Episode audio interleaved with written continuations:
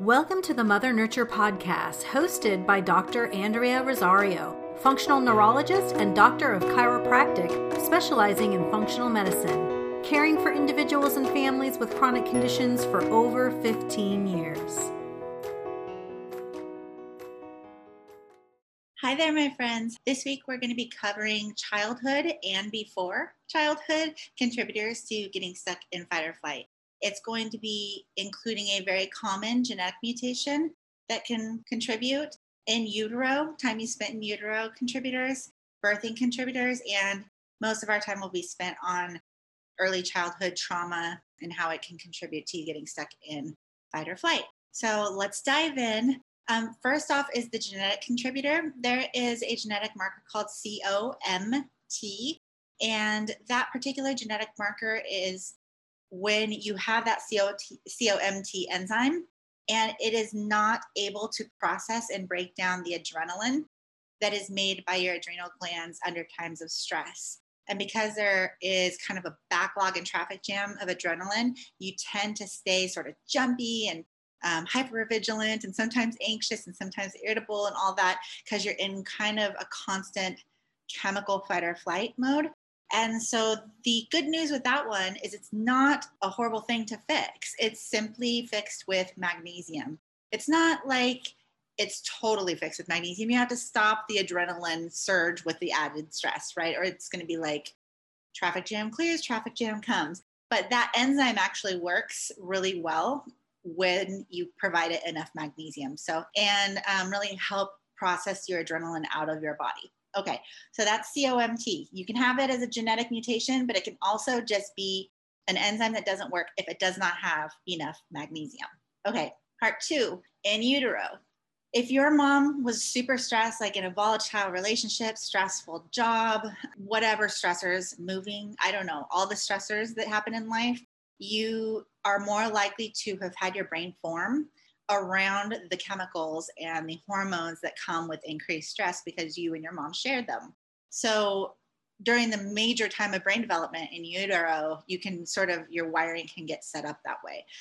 So that's unfortunate because there's not that much you can do about that aspect, but you just need to understand that it sort of just predisposes you to this and you have to work diligently at being extra good to yourself to keep yourself out of fight or So that's the in utero aspect. But I just want to say as a little asterisk and side note, if you're considering conceiving, please keep that in mind because you really can change your your baby's wiring in their brain and their body by you saying like i can push a little more and i can get if if you're okay with stressing out you need to you know consider the baby at this point in time. So step three or cause number three childhood and before would be birthing process. So it's really birthing can be stressful for mom and baby obviously whether it's c-section or it's vaginal but um, the one particular thing i want to highlight there is it's very common either which way a child is birthed for their very top vertebra to get twisted or tilted. And that's important because number one, your brainstem is right there, and that brainstem is where your nerves come out for your vagus nerve. It's where it's near where you can calm your fight or flight system down in the midbrain.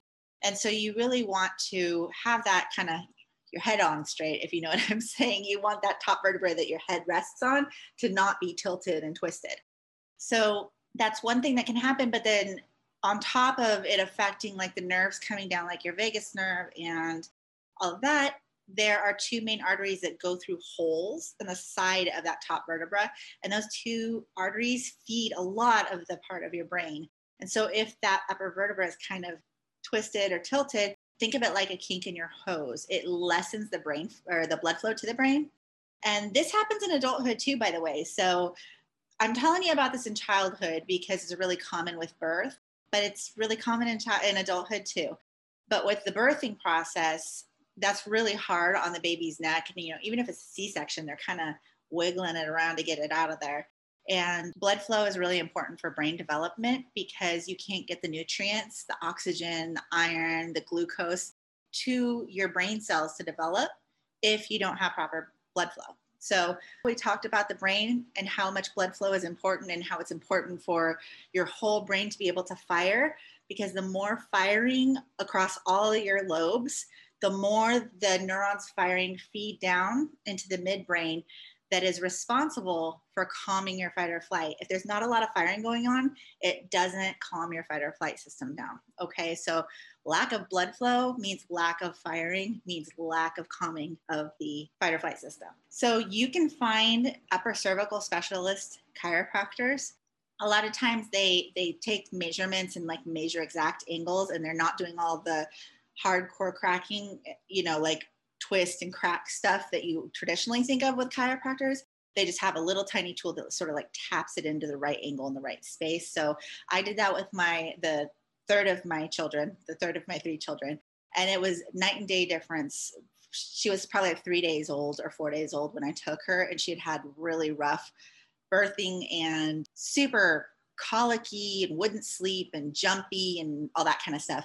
And as soon as I took her, it was like a night and day difference. And so, anyhow, that is that. And now I'm going to go into the big one, number four, which is traumatic experiences in childhood. So, I don't know how many of you guys know about the ACEs study. It's kind of pretty well common knowledge in medical fields but I'm not sure how common it is, quite honestly, in traditional, like non medical people. ACEs study, it stands for Adverse Childhood Experiences. And it's basically a study that was done by Kaiser Permanente several years back that tells, like, it asks about 10 specific bad experiences that you can have as a child.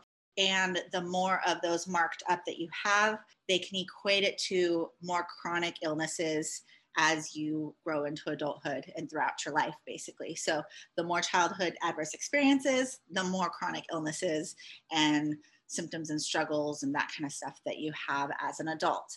And those 10 questions, I'm just going to rattle them off here. You can go online and find them easily, they're everywhere. Um, but see if I can remember them all off the top of my head.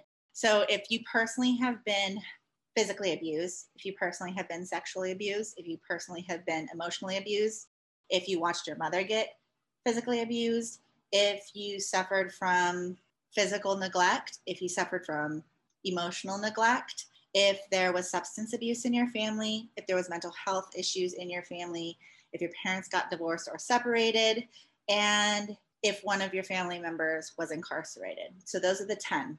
The more of those you have marked up, the more statistically likely you are to suffer from illnesses. So, okay, that's a fun topic, Andrea, right?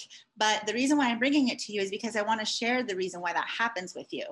Whenever you have childhood traumatic experiences, it, it affects your neurological development, your physical development, all of that.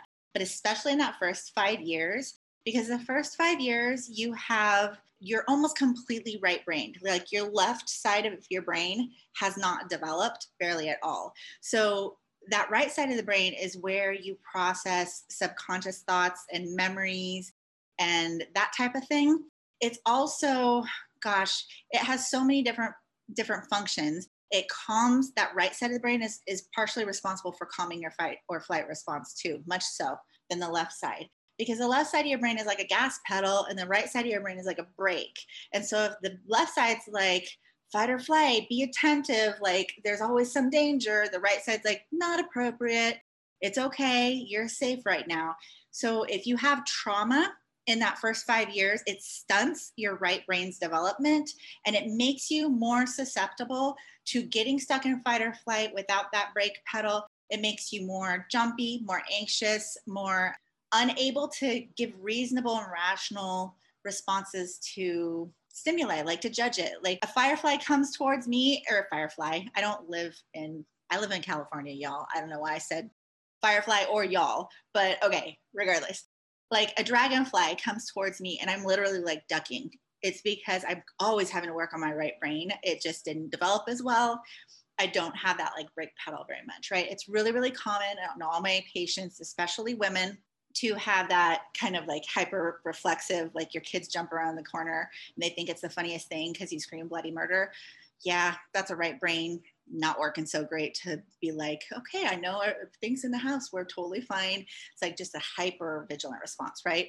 Well, the problem with that is more than just like what meets the eye. What happens is it, the hippocampus, which is the are a part of the brain that gets really really stunted in your right in your right brain when you have traumatic experience is responsible partially for that HPA axis. That is how your brain signals to all of your hormone secreting glands and how stress makes your signaling wacky. So you're going to have thyroid issues, adrenal issues, sex hormone issues, blood sugar regulation issues.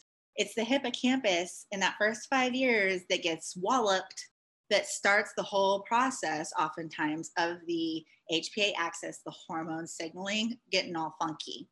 So, that right hippocampus, when you get stressed when you're a child and you have any of those traumatic experience or other things, I know there's more, but that basically stunts the development of that hippocampus and you can never integrate those memories properly. And it makes it so that throughout your life, you can't integrate memories and emotions quite as well. That can also happen as an adult. As a side note, it can happen like in the case of PTSD, what happens is an acute traumatic stress comes on.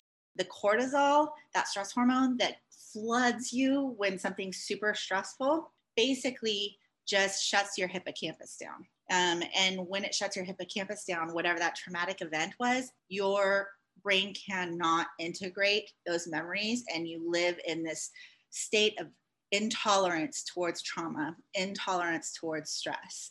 And these are all fight or flight things. And this is just one of the methods of how the stress and the cortisol, whether developmentally or later on in life, basically leads you into getting stuck in that fight or flight mode. And remember what I said earlier, I'm going to repeat it over and over. If you stay in fight or flight for a long while, like if you're in it for 10 years, it becomes like a really well traveled trail in your brain's wiring and in your body's chemistry. And it's not the easiest thing in the world to get out. You have to be very strategic about it and know all the contributors to it, which is why I'm covering all the contributors with you guys so that you can figure out where yours are and like work on any of the little tips and tools that you think might be applicable to you based off where you think your weak spots are. It's not your weak spot, but where you might have entered so that you can exit. Okay.